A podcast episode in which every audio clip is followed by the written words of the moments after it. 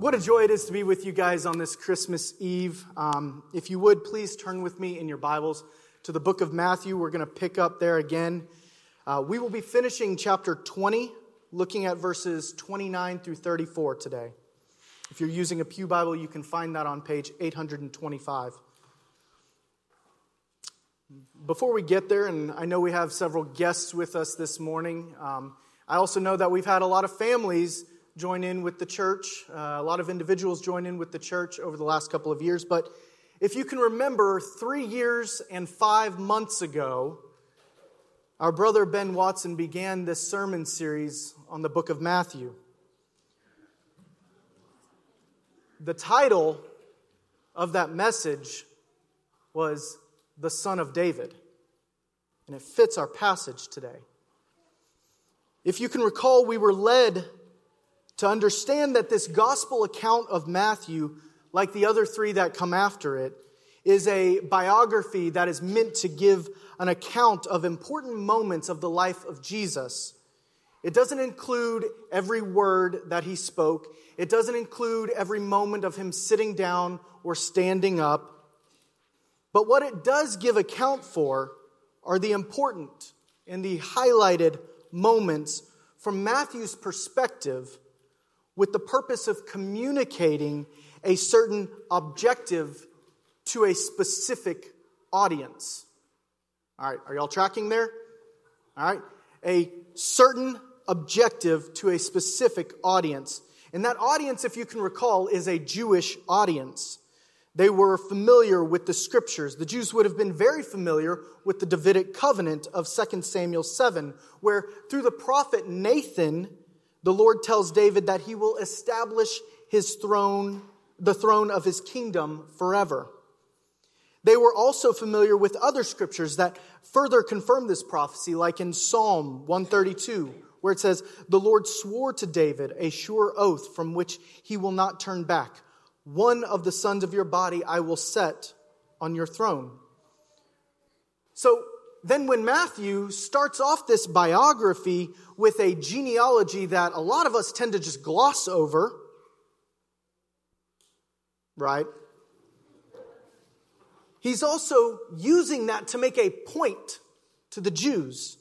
He's pointing out that this is truly the Messiah prophesied, and here's the exact lineage to prove it to you.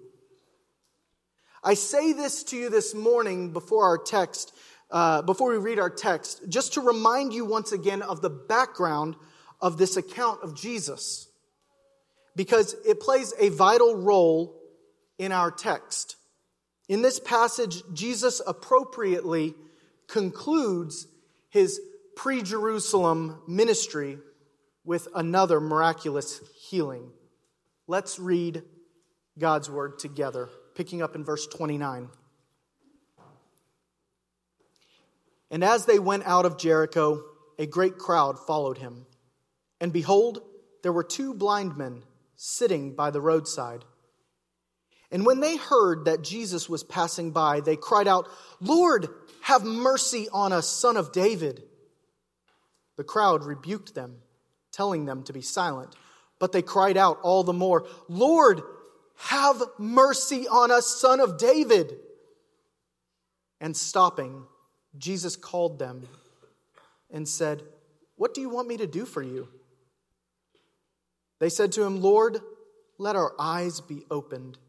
And Jesus, in pity, touched their eyes, and immediately they recovered their sight and followed him.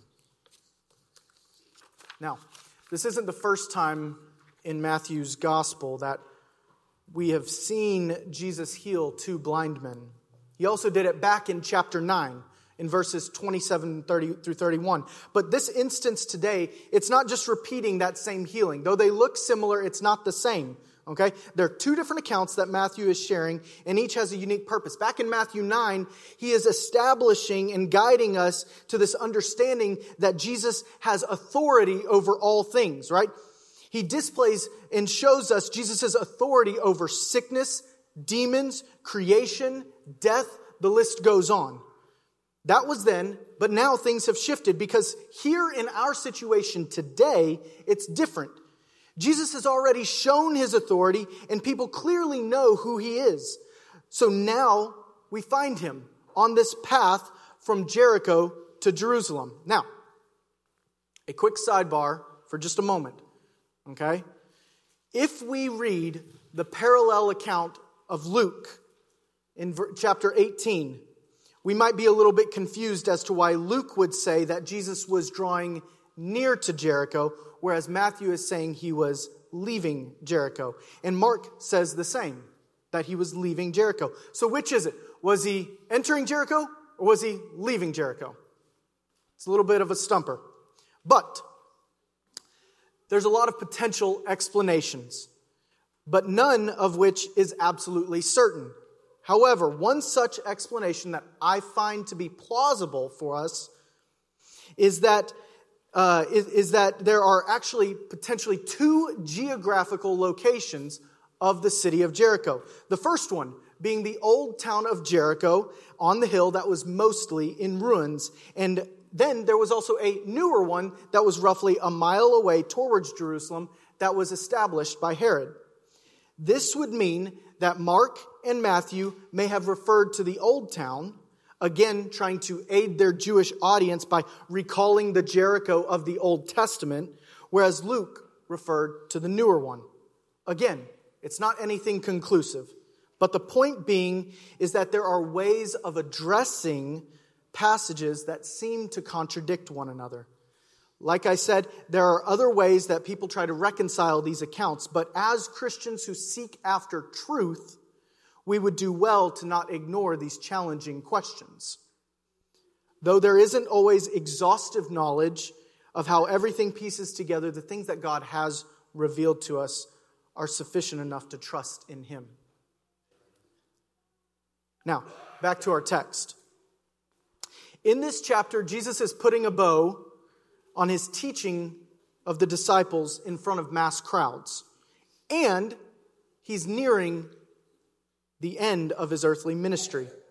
He's about to go into Jerusalem where he will soon be arrested, tried, and killed by the Jews. And the context surrounding the circumstances of the blind men in our passage today is totally different from that instance back in chapter 9. People know who Jesus is now, many have already heard of and witnessed his power, and they expect now for Jesus to walk in and overthrow Rome. So the passage sets up perfectly the great letdown of everyone's expectations. As Jesus shows us this seemingly upside down kingdom of His. And I'd like to break this down by looking at three main characters today. We're going to look at the crowd, we're going to look at the blind men, and we're going to look at Jesus. So, first, let's address the crowd for a moment. On the road between cities, it was not uncommon for traffic to increase as many were trying to make the pilgrimage to Jerusalem for Passover. The way Matthew describes this event lends towards there being an even bigger crowd because many are tagging along with Jesus. And it was common, right, as you travel, to see the blind on the side of the road in between towns and for them to uh, request and cry out for help as people go by. This would have been nothing new. So, most people on a journey, as such, they would. Um, uh, so, as most people, excuse me, so as most people on a journey like this, passing by uh, begging blind men, they would have either given something to the blind men, or more likely, they probably would have just ignored them. But in this instance, the crowd rebukes and they demand for these blind men to be silent. It would seem that this crowd surrounding Jesus thinks that they have a reason to do so. They believe they're on a mission with the Messiah to go and overthrow Rome so that they can once again become a great nation. There's a popular phrase that says, The eyes are useless when the mind is blind. And that expression is used commonly as a way of expressing that someone is unable to think clearly or logically about something, even when all the facts and when all the logic are displayed in front of them. Perhaps we can alter the words of that phrase to fit our text this morning. Maybe something more like, the eyes are useless when the heart is blind. This is the same condition that Jesus has been addressing for the last couple of chapters. A heart that is blinded, a heart that is misguided to the true purpose of Jesus' kingdom. You see, back in chapter 18, the disciples asked Jesus about who is the greatest in the kingdom. Jesus tells them plainly that in order to even enter the kingdom, you must first humble yourself to becoming like a child. One chapter later, Jesus has to patiently reinforce that again. He has to reinforce that understanding and correct the disciples after they rebuked the crowd to try and keep the children away from him, saying, But Jesus said, Let the children come to me, for to such belongs the kingdom of heaven. He's not saying that the kingdom of heaven is reserved only for those 12 and under, right? But rather, the kingdom of heaven is reserved for those who are last, who are lowly, who are meek, like children. And these disciples, they're clearly blinded by their desire to be great. Last week, Henry spoke about the disciples' blindness again when the sons of Zebedee requested to be at the left and right hand of Christ. The other ten were upset about that and they became indignant. Why? Well, because they all thought they were better than the other. They thought they deserved a crown.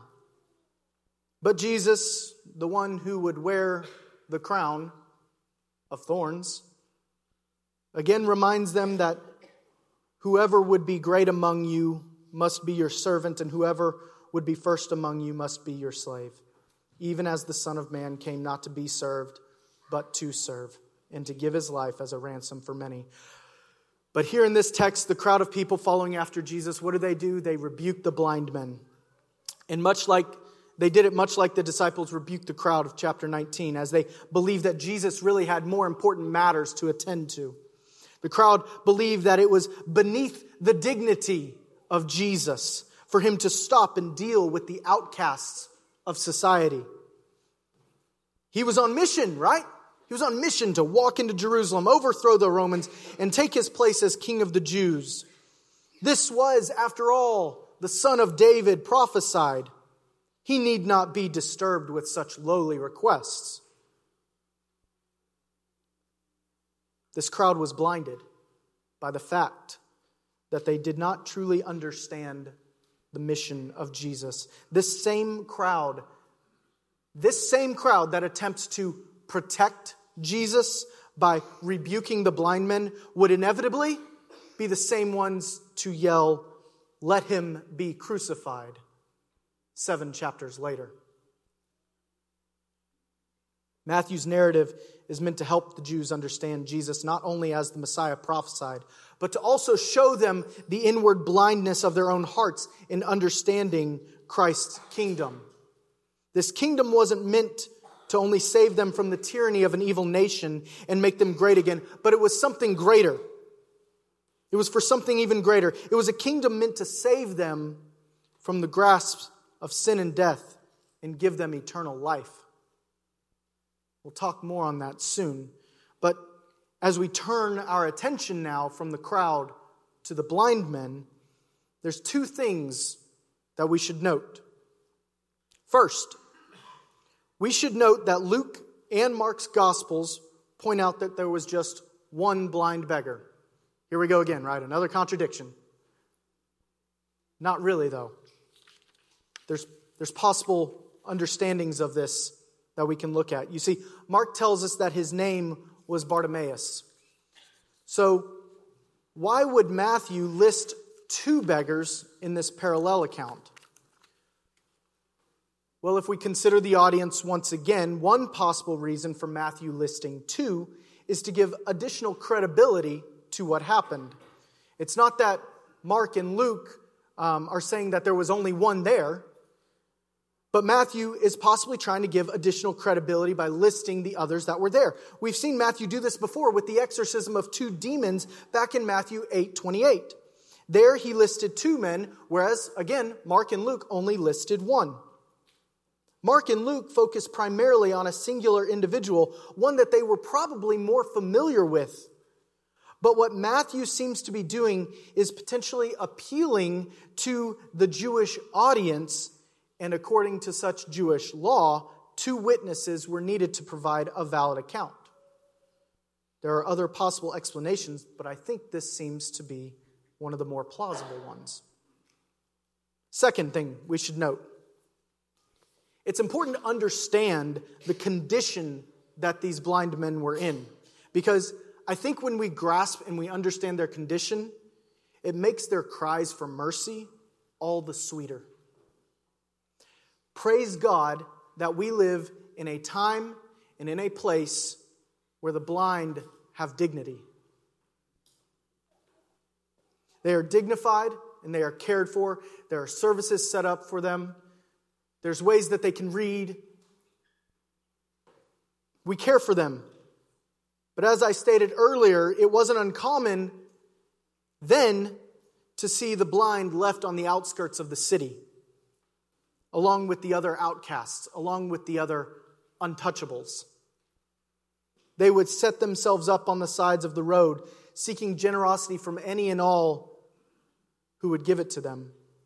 Often their blindness was due to some sort of infection or disease that left them with red, swollen, and very unsightly eyes. And while we don't know if that was the case for these particular men, it is important to understand that that's the context that they were in frequently.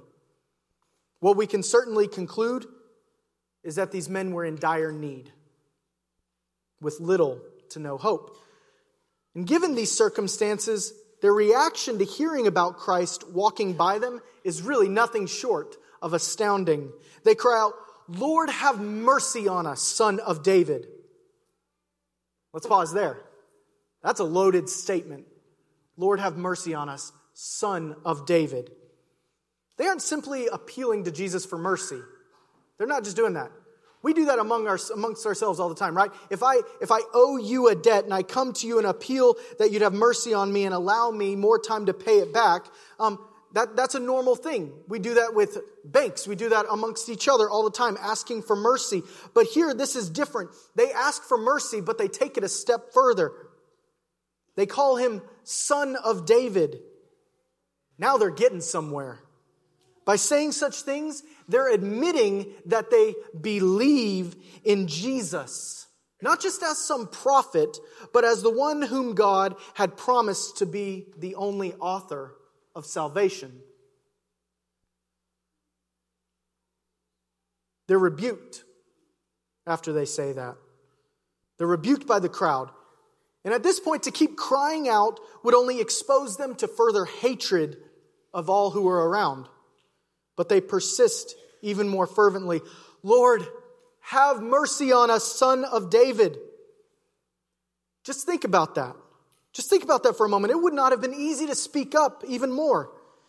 They've been looked down upon, cast away, ignored, mistreated, yelled at for what could have been all of their life. They must truly have thought that this moment was different. So they kept calling out. And their perseverance is a great mark of faith that they've placed in Christ. That faith is displayed even more when Christ asks them what they'd like for him to do for them. Their response? It's not something small that any person could give, right? They had received food before, probably. They had probably received some sort of clothing or blankets. They've asked for that. And if they truly thought that Jesus was the Messiah and that he could do anything, then their circumstances might have tempted them to ask for something outlandish, like eternal power or riches, to be made great. But they didn't ask for that either. What did they ask for? All they asked was to be made whole, to be given their sight to be made complete with their vision restored to them. Lord, let our eyes be opened. They were in great need of the grace of God. They clearly saw their desperate condition for what it was and gazed instead upon the Son of David to make them whole again. It's an accurate picture of the desperate condition we are in before God apart from His grace. But the last three words of this chapter really make a difference to the story. And followed him. Now that these men were no longer blind, now that they are complete, they are no longer relegated to sitting on the mats on the side of the road. They now have a full life to live. They can do anything that they want. They can go make a name for themselves, maybe try and start their own business or even start a family of their own. Their options at that moment suddenly became limitless. What do they choose? They choose to enter into the crowd that just rebuked them in order to follow their Savior.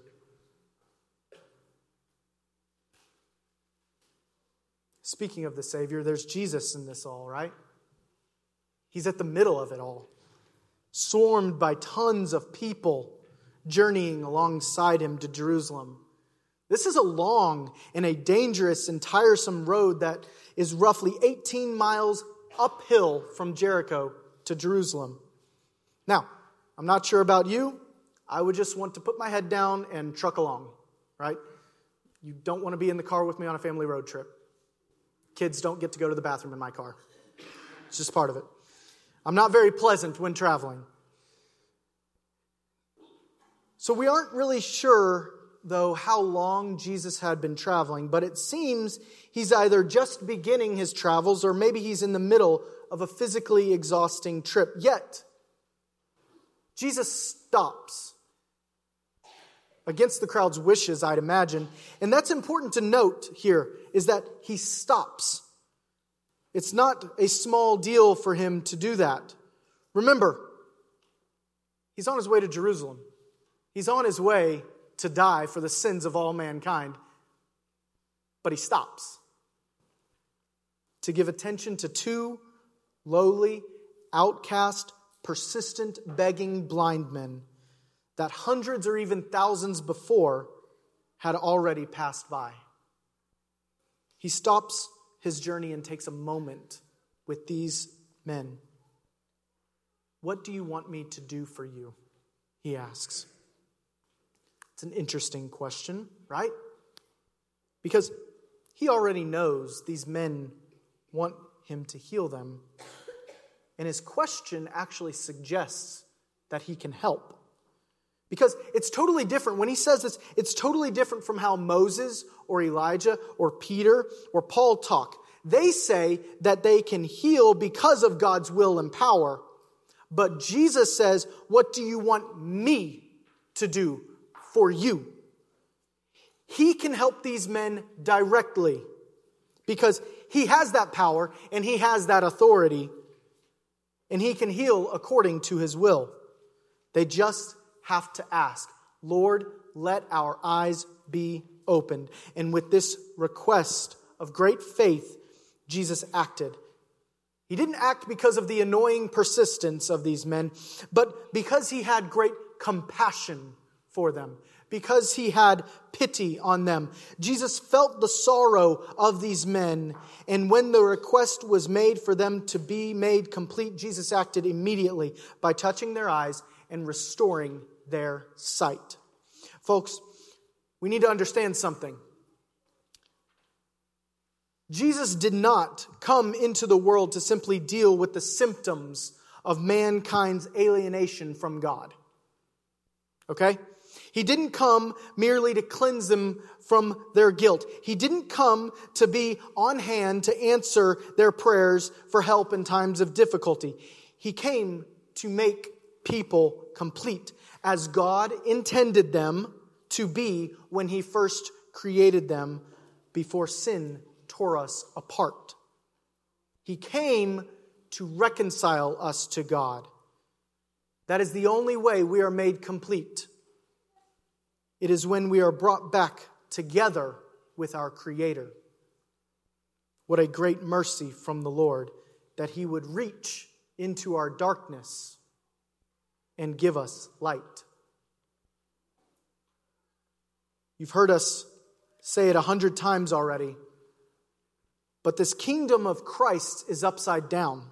It's backwards. It's counterintuitive to what we think should happen.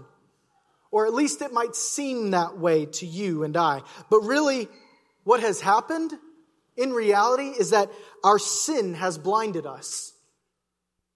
It's distorted, it has blurred our vision so much that we can't tell what's up or down, left or right, right or wrong.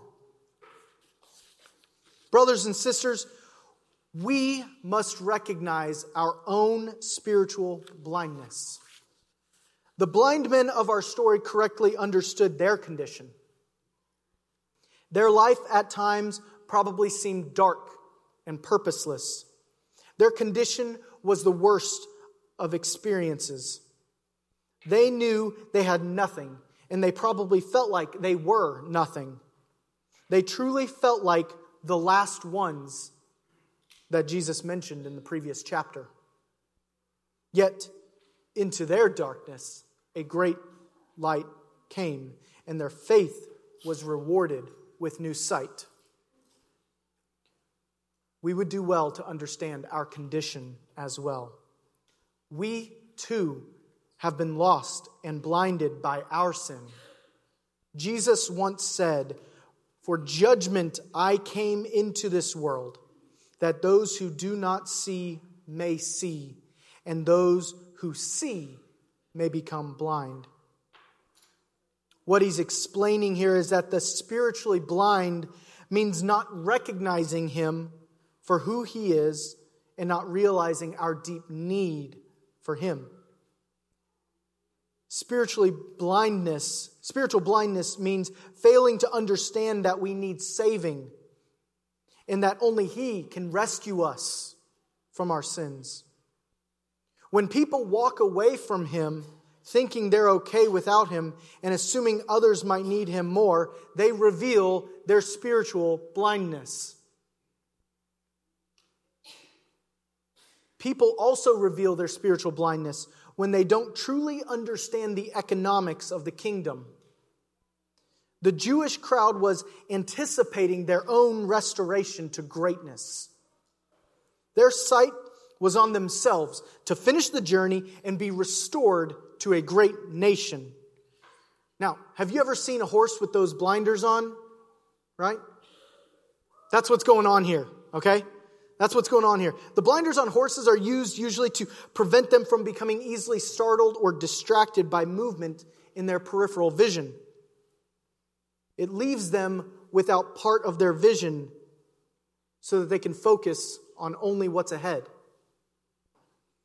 That's the crowd in this scenario. They have no peripheral vision at all. This crowd could not see the bigger picture of Christ's kingdom because of the blinders that they have on. They had no time for anything or anyone else to distract them from reaching their goal to become great again. But as we've seen time and time again, greatness in the kingdom isn't found through external profiles such as status, wealth, power. It's found through servanthood. This final part of chapter 20 ends the teaching on this lesson perfectly because Jesus is once again putting into practice and exemplifying what he's been teaching about regarding the priorities of the kingdom. Unlike the crowd, the blind men rightly understood who Jesus was. When the news of Jesus' approaching had reached them, they saw him for who he really was, and they understood the kingdom better than the crowd, even without their physical sight. I can only imagine how long these two men had prayed and hoped to be brought out of their situation. Perhaps they even knew what the prophet said in Isaiah 35 5. Then the eyes of the blind shall be opened and the ears of the deaf unstopped. Or perhaps they were thinking of Isaiah 42 verses 6 and 7. I am the Lord. I have called you in righteousness. I will take you by the hand and keep you. I will give you as, cov- as a covenant for the people, a light for the nations, to open the eyes that are blind, to bring out the prisoners from the dungeon, from the prison of those who sit in darkness. Or maybe they recalled the psalmist in 146 The Lord opens the eyes of the blind, the Lord lifts up those who are bowed down. They were just waiting for the Messiah to come. And when he did, they spoke loud and they spoke clear that they knew who he was. He was indeed the one whom the prophet Nathan spoke of in 2 Samuel 7. The son of David, the king of kings, the lord of lords, the prince of peace, in the anticipation of that caused them to cry out without ceasing for their Savior. And today, today, we are doing the same. We are doing the same as we look upon and remember the birth of Christ. You see, this king, this Lord, this prince, this Savior came to us in the most humble of ways. In the midst of great darkness, the brightest light emerged for all of us to see. He exemplified the priorities of the kingdom even in his birth. He came not as a superhero, not as a knight in shining armor, but as a lowly baby, only to give up his life. That's how we're reconciled with God. Only through the life, service, and sacrifice of Jesus are we made complete. That's what this Advent season is for, remembering the arrival of our Savior who has come, not to make us great, but to save us from the grasp of sin and hell, and to make us complete by restoring us to the Father. May God grant us spiritual sight to understand the depths of that so that we too can walk in his footsteps of service until he comes again. Let's pray.